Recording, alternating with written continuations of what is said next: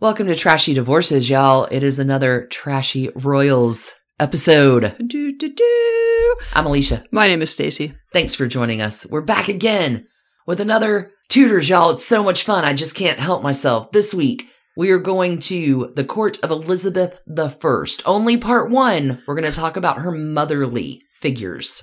Part two of this story is going to be coming next week for you. It's a nice little thread that connects together so many of the other stories you've heard in the last few weeks. Again, this is from Patreon many moons ago.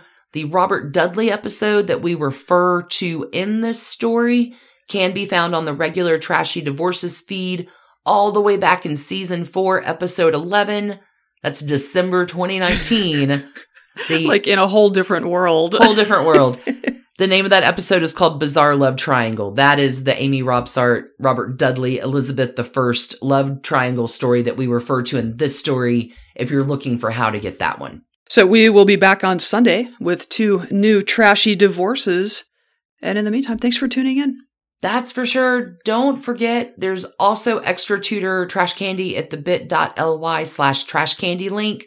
You can just type that in and get some free episodes. Henry VIII and love letters and Hever Castle. So a little bit more supplemental material if you're looking for that. Sure. You can find that on bit.ly slash trash candy. I think that's the business. I think that's the business. I'll tutor all the time. what should we do now, Alicia? Ah, we gotta go, go, go.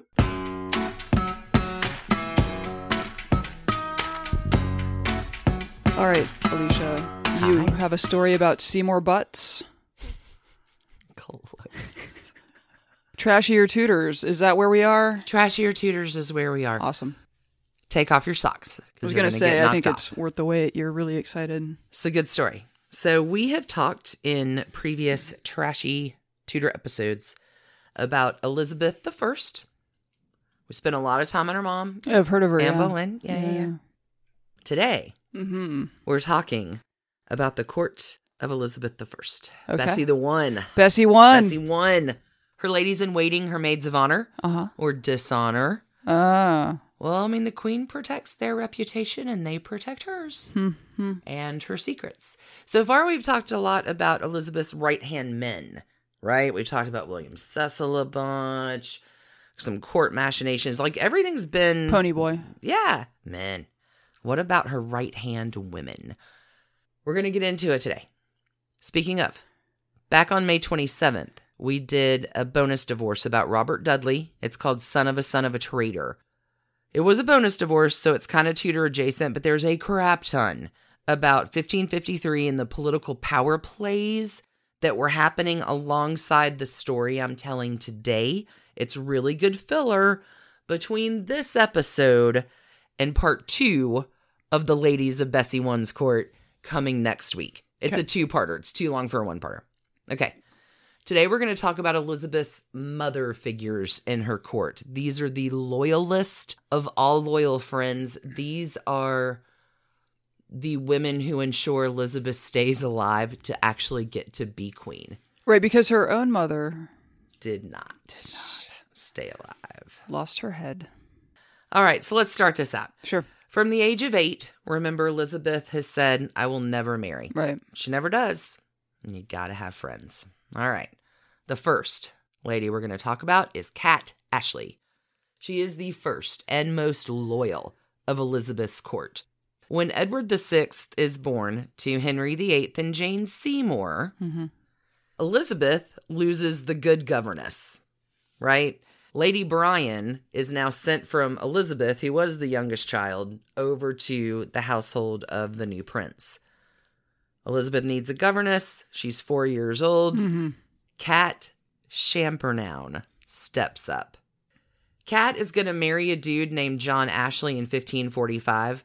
So you're going to hear history refer to her mainly as Kat Ashley. Sure. But Elizabeth's going to call her Kat, and Kat and E are fucking tight forever. Kat wa- has been a lady in waiting to Elizabeth since 1536, like the year before when she was three. 1537, Lady Bryan gets sent to take care of Eddie Six, future Eddie Six, right now just Edward Tudor. And when Elizabeth is four, new governess is appointed. Kat Ashley is essentially a mother figure to Elizabeth and will be until she dies. She is loyal and true. Just an aside, Kat Ashley should not be confused with her niece Catherine Champernowne, who's the mother of Sir Humphrey Gilbert and Sir Walter Raleigh. Just FYI. Okay. Different. That's why we kind of call her cat Ashley. And wait, so her name prior to marriage was what? Champernowne, But she should not be confused with whom? her niece. Who is There's her niece is Catherine Champernowne too. She- Gotcha. See, Sorry. that's that was where my confusion came in. Okay, so There you go. they They're all have the same name because once again in this time period, Kat Ashley is smart as fuck. She's well educated. She's got a really good education for women in Tudor England.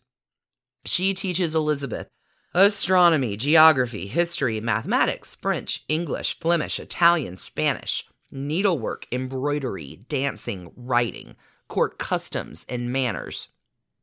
Elizabeth praised Kat's early devotion to her, saying Kat took great labor and pain in bringing of me up in learning and honesty. Like, Cat Ashley is Elizabeth's substitute mom from as early as Elizabeth is going to be able to remember and will be until Cat Ashley's dying breath. So things are going well enough for Elizabeth. We're going to take a little sideline and introduce a new character Thomas Seymour, old Tommy boy. Tommy is the brother of Jane Seymour.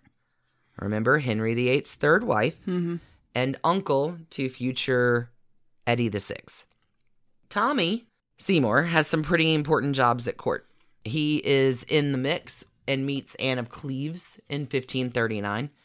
He the goes- original AOC. the original AOC. He goes on all kinds of embassy missions.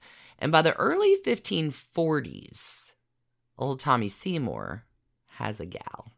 And her name is Catherine Parr. Mm. And wowza, does poor Catherine need some happy?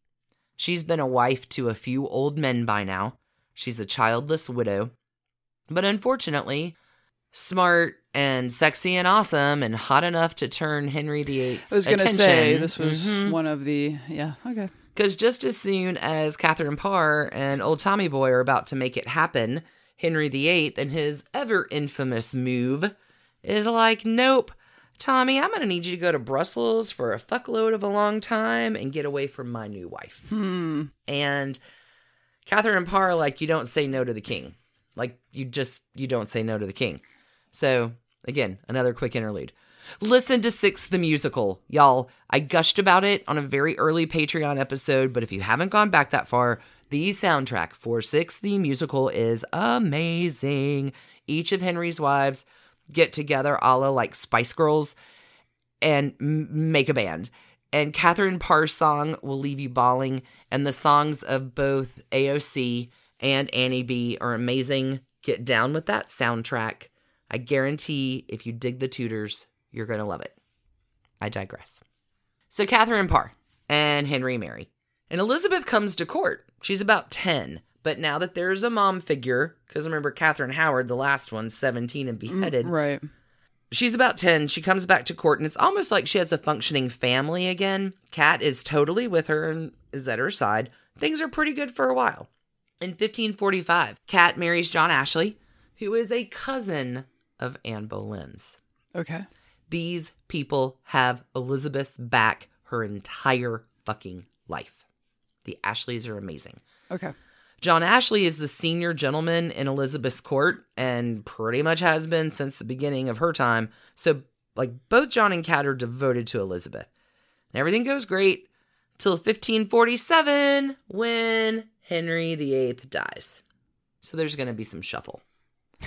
Henry VIII leaves Catherine Parr like 7,000 pounds a year to get by and instructions that she should be treated as if he were still alive.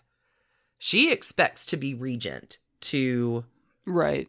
Fast Eddie the Sixth because when he went off to fight whoever the fuck he was fighting, she was regent. Like she's perfectly capable of this, but no, she's not.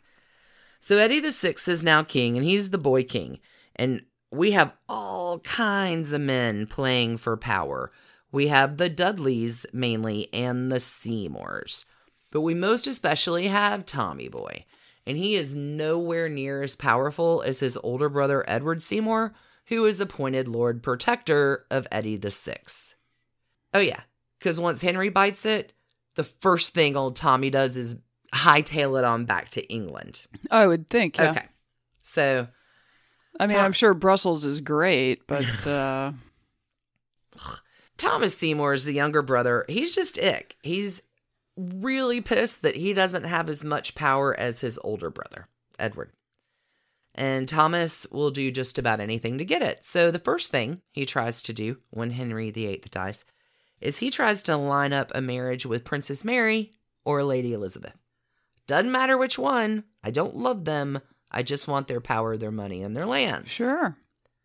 Eddie the Sixth has to consent and does not. So neither one of these plans got approved. So on to plan B. Hey, Henry's dead and Catherine's available. Catherine Parr. Who he had been hot and heavy with Sure, once before. sure. I mean, he's still going to go to Mary and Elizabeth and Oh, yeah. work So that plan first. But scheming. yeah, hell, marrying the Dowager Queen gets Thomas pretty close. Yeah. Not as close as a princess. Seven thousand pounds a year, though. That's not Catherine Parr is head over heels in love with Thomas Seymour. She has been for years, and maybe now, maybe now, Catherine Parr can finally get her happy ending. He proposes. Catherine Parr, who's in her early 30s, childless, totally says yes. Super great. Except they marry in secret sometime in May 1547 because they have no one's permission. Henry's been dead six months, and Catherine's not waiting anymore. And once a few months later, the truth comes out that they are married, it is fucking scandal city because they did not get permission. Everybody's pissed because the Dudleys and older brother Eddie, as well as the court, is like, Poor you, Catherine Parr. Don't you see what Tommy Seymour is trying to pull on your ass? Everybody's mad. They are censured. They are reprimanded. Okay, so if the Seymour brothers ever had an alliance, this is where it dies because Edward is a boy. He's a teenager. He doesn't have a queen. So Edward Seymour, as Lord Protector, his wife Anne Stanhope, is acting like the queen. She's wearing all the queen's jewels. And Catherine Parr is like, what the fuck? Yeah. I'm the Dowager Queen. Yeah. I'd like my jewelry back now. believe that's my ring on your finger. That's exactly right. So Anne Stanhope has the Queen's jewels as the Lord Protector's wife, won't give them back. Catherine Parr should be being treated like a lot better, but the animosity between these two women leads to an even bigger rift between the Eddie and yeah, Tommy. Yeah. But no matter. Catherine Parr and Tommy, they're married, they're in love, and they head off to Chelsea to live. This is six months after the death of Henry.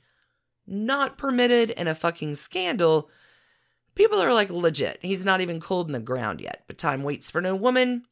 Fighting over jewels, power and access to the king.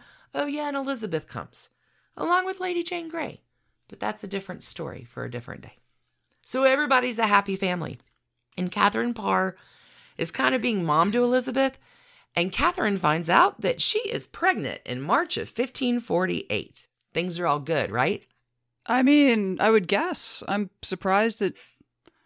Anyway, I'm surprised it took her that long to become pregnant in the in that day and age. She's going to have a happy ending? Probably not. I no, not at all. Things are horrible. sort of recall this going badly from episode one of our podcast. Old Tommy Seymour's fucking child predator. oh, Catherine's pregnant. And it starts. And Tommy starts coming in Elizabeth's room early in the morning in his nightshirt and nothing else. He flirts with her. He tickles her. He spanks her. He crawls into bed with her. And he's handsome. Uh huh. Uh huh. Your eyes are. It, no, it's creepy yeah, as no, fuck. it's that's, that's ugly.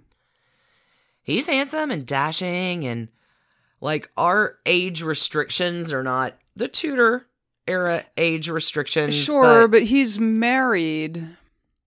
Like it, you know, yes, there there was a.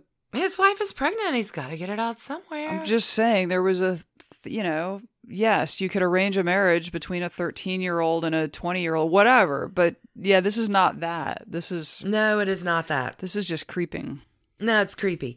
So, Cat Ashley, right, is Elizabeth's governess attendant. Like, I mean, you're handsome and dashing, but you're also her stepfather. So she hangs with this for like a second, but it gets weird.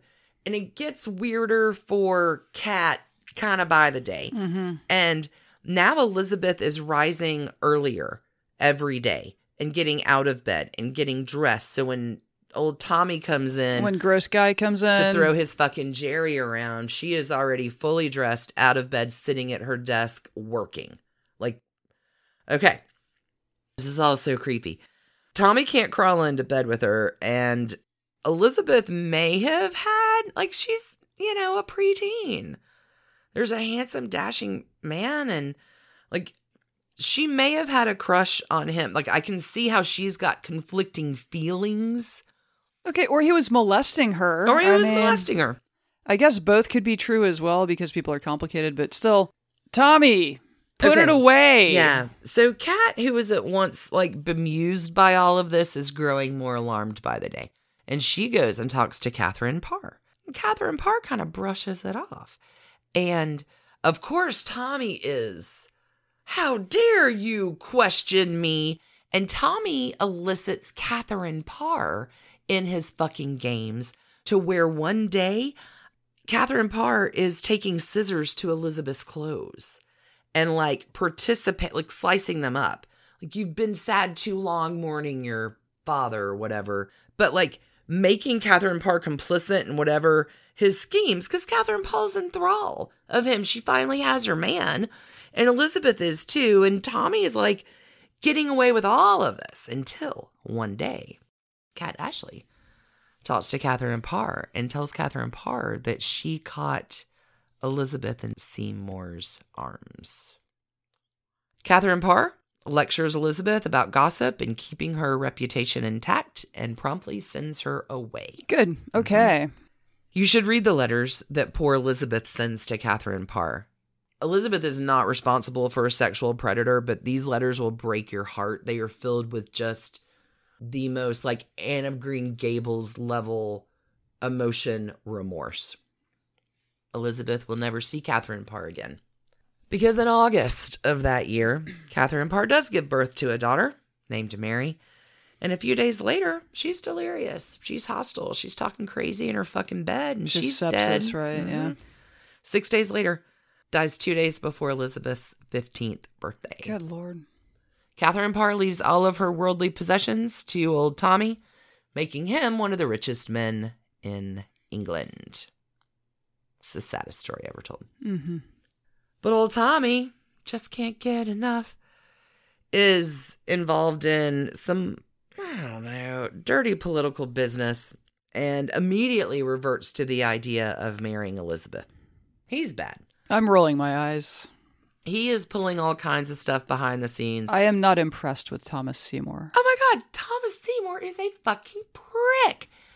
He um the first thing he's in trouble for, like I don't have all this detail. Let me see if I can remember all the dipshitty behavior.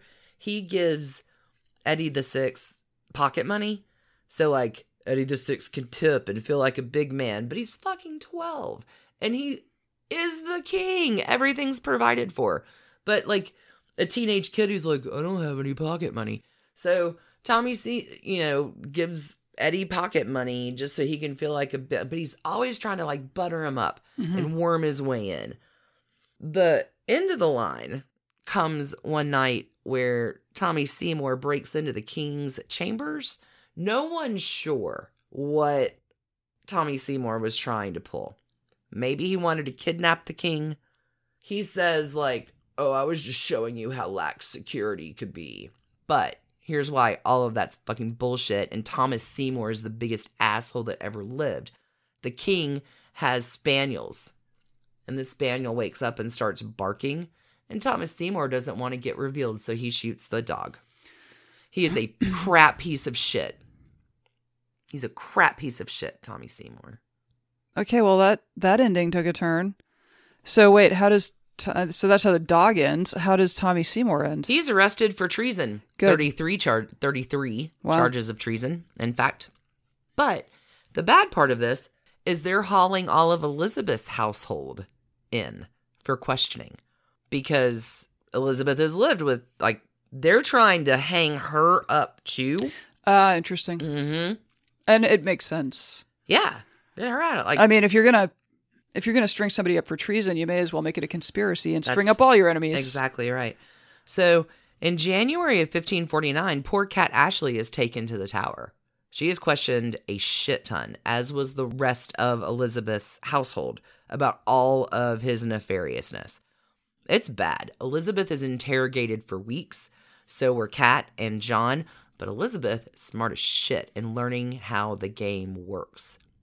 And this is the best thing, like Team Elizabeth, yeah, this is the best thing about their testimony is all of their inquisitors, their questioners would get together after they were done talking to each of them individually Right. Compare notes. and everybody's story is the same. And their inquisitors are so mad. They're like they're singing from the same songbook. Like but they Well, had it. They you know, were it's- protecting that kid. Sure, but it's also it's fairly straightforward to tell the truth. Right, like lying in a group gets complicated, but Yeah. if the story is like yeah, we live there but like nothing. You know, like I mean if the story is benign, it's Well, Cat does like come out with the yeah, he invaded her bedchamber and I talked to Catherine like Catherine Parr's dead, so she can't Right. attest. But you know, like cat does all the sexual predation comes out Mhm. and it's embarrassing for Elizabeth, but Elizabeth is not found complicit in any conspiracy. sure. This is also the time where Elizabeth begins dressing herself in much more somber clothing, darker clothes, sleeves all the way to the Goes end, goth. neck all. Yeah, she goes goth. Yeah. No, I mean she got like her Yeah. dad died and then she was molested and then Like, like, she yeah, takes a distinct fashion goth. change. Uh, she begins to hold herself accountable in a different way, and probably honestly feels better and more assured than ever about that. I'll never Mhm. marry thing. Yeah. because now like this is significant this is her adolescent development and this is like even if you were madly in love with thomas seymour the first man you're madly in love with tried to fucking use you and gets beheaded like look at your dad's history look at your teenage crush like ah okay Yeah. old tommy is executed on the tower hill march 20th 1549 Like Sealed. this is not is this on the same grounds where her mother had been Mhm. beheaded? God damn. I mean, he was Tower Hill. I think that's Tower Green, but close. Okay. Within, you know, a Spitting little distance. bit. Mm, It's I mean, it's at the tower. to the tower. Hmm. Hmm. I can't. I I cannot begin to grasp with the the complexity of the like Elizabeth's father, the king, had Elizabeth's mother, the queen, murdered in public. also, Elizabeth's cousin, Catherine Howard, and a, bunch of relatives of Elizabeth. Right, but in theory, um, she would have been expected to, you know, love her father. In spite, like, Oh, talk about a conflicted. holy shit! Like, I think it's. I don't think she would have had a happy marriage had she chosen to marry at some point. I Mm, don't think she was equipped for that. she and Robert Dudley would have been a good match. Maybe. I mean, they they would have, but Maybe. he was an impossibility. Anyway, Hmm. okay. 1549. Old Tommy's dead. Elizabeth and Kat return to Hatfield, and everything goes well enough. Like, Elizabeth is lucky to have escaped all of that with her Mhm. reputation intactish, with time to rebuild. And Elizabeth stays kind of low, like pretty low. But this is the early 15 Yeah. Listen. To, 50s. listen to the Cure. like, Morrissey, yeah. Like playing with eyeliner. lighting a room with candles. Oh, I guess everybody did. writing on my walls, tattooing myself with, I don't know. I was never very goth. no, I don't imagine you were. My goth always kind of looked like I was in a Halloween costume. Not that I didn't try. I tried goth. I just wasn't very good at it. Uh, I'm a I, little too sunny I can believe it. Yeah. to be goth. Yeah. I don't have the attitude. Yeah. Anyway, in the early 1550s, back to the Dudleys. They're all the so the Dudleys and the Seymours are fighting in the early 1550s. Well, Edward Seymour and the Dudleys are fighting. Because again, England at this time was basically a big like gangland crime spree by crime families. pretty much. So Elizabeth kind of stays low. And, you know, just as soon as things get kind of good, less than in England, shit's to get all fucked up because in 1553, Eddie the Sixth dies. And what, now, what does he die of again? Do you know? uh, mystery disease. Okay. He's The 16. I don't know. Sweating sickness or whatever. No one really knows. Um, but he's he's done. And then there's Jane, Lady Jane Grey, the Nine Days Queen, who was the chief mourner for Catherine Parr. And Mary's gonna kill her, and Guilford, and all the other Dudleys, and whatever. It's it's Mary. It's fucking Mary's time to rule the roost. In England, This is Bloody Mary, Mhm. who basically leads a religious war against mean, the English public. That's it, dude. Like England, who's never had a female ruler, and we've heard about them all now in Trashy Tudors, finally gets a like.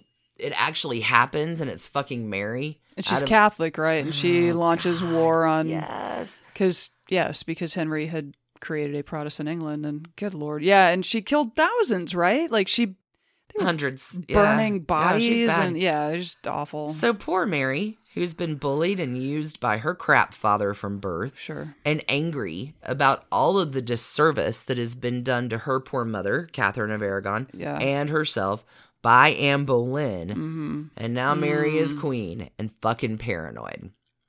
She assumes it can end of 1553.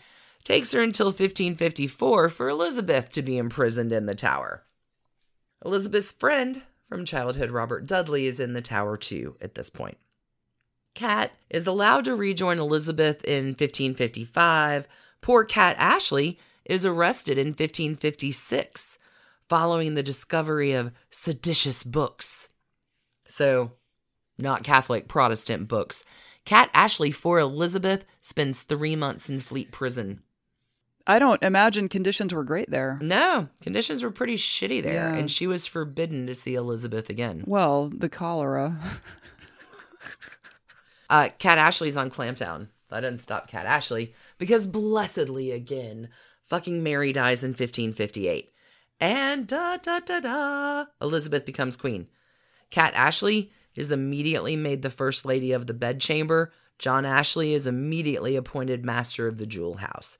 Cat becomes influential. She is a source of information for the queen. You go to, if you need something, she's right hand woman. You go to fucking Cat Ashley. You need Elizabeth, she's your girl.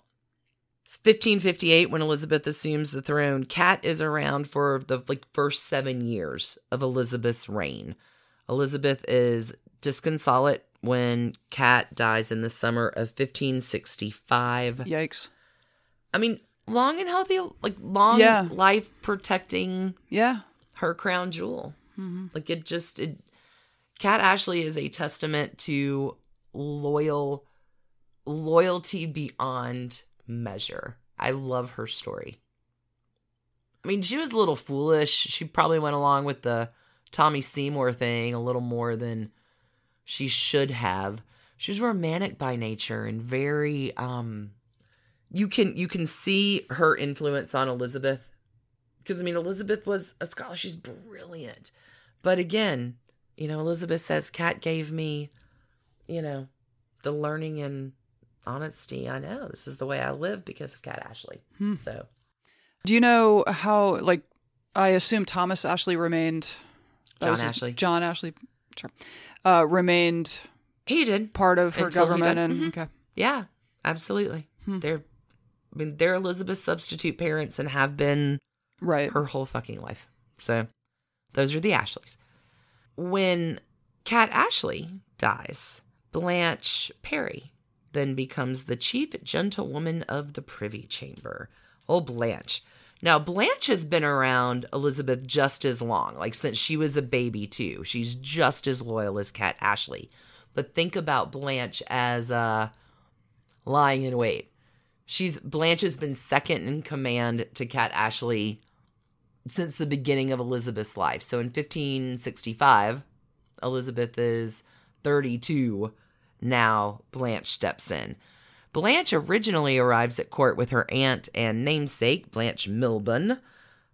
Milbourne, I don't know. Okay. Uh, who is also Lady Herbert, which is probably Lady Herbert of Troy. Or Urbit.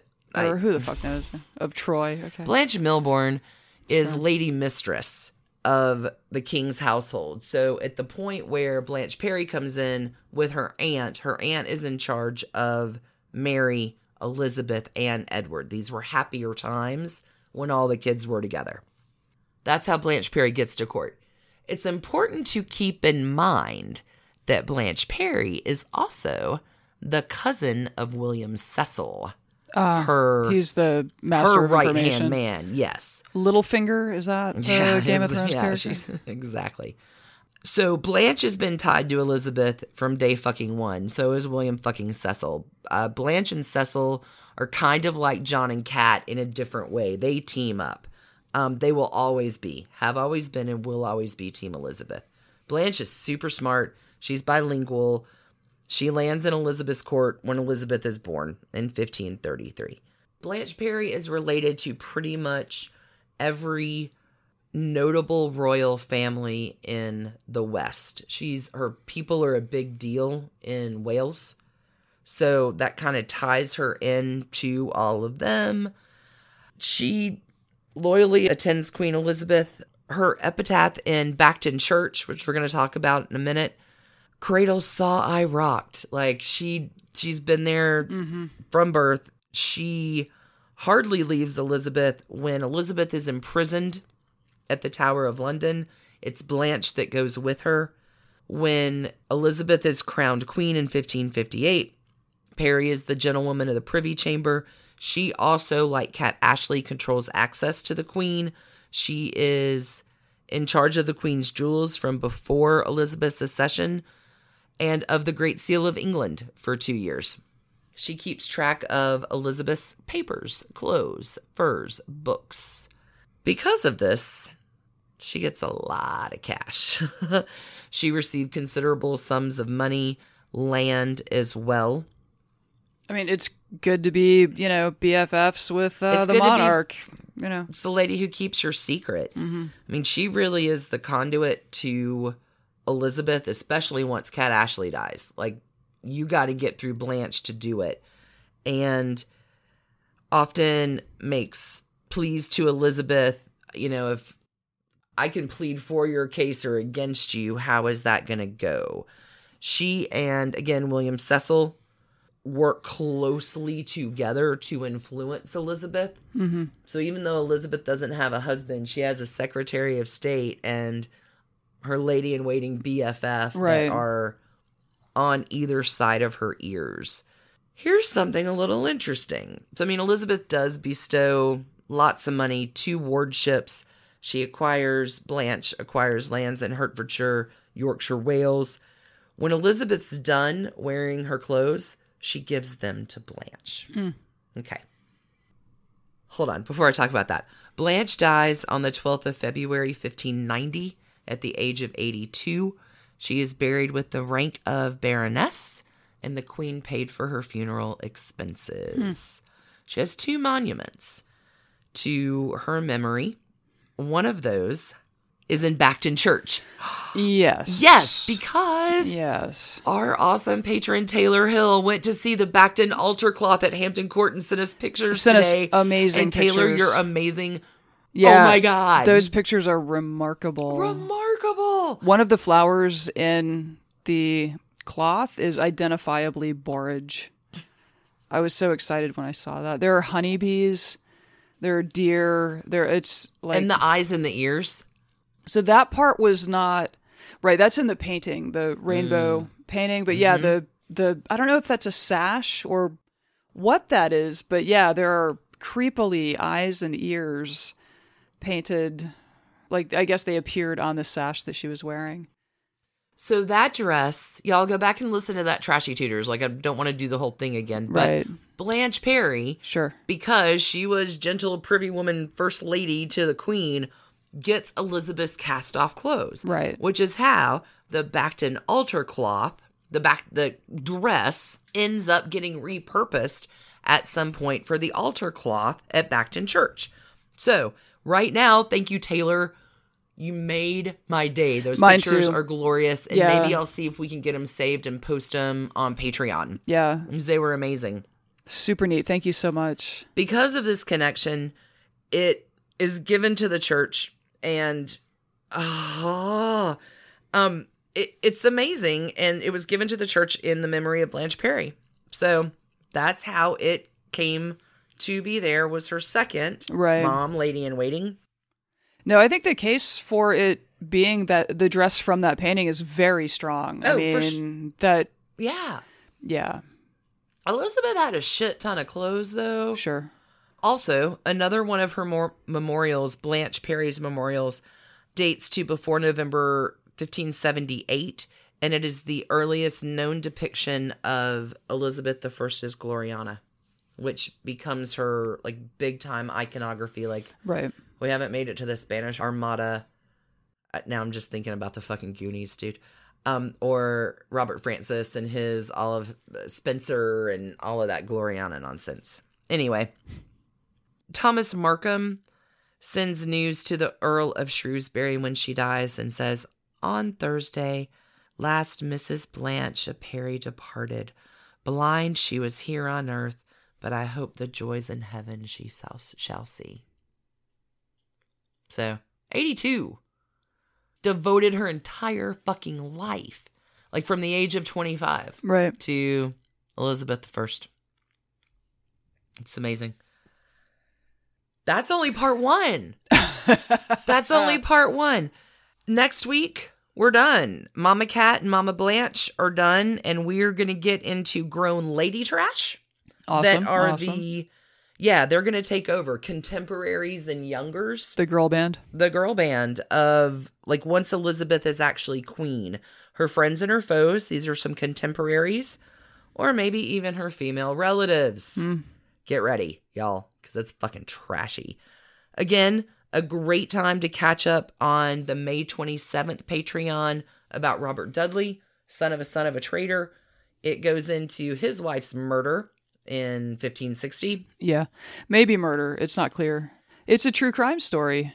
talks about William Cecil uh, in a 1553 and will fill in a little more of the backstory in this story, as well as give a little context to what's going to come in part two.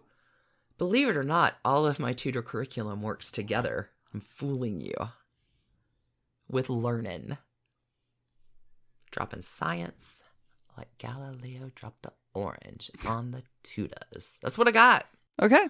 Thanks, y'all, for being patient. I hope you enjoyed part one of the court of Bessie Betty. one. Bessie one. Bessie one. Betty one. Bess. She would slap us. Elizabeth. She would be so mad. Liz one. No, Lizzie. Well, on Doctor Who, there's a Liz 10.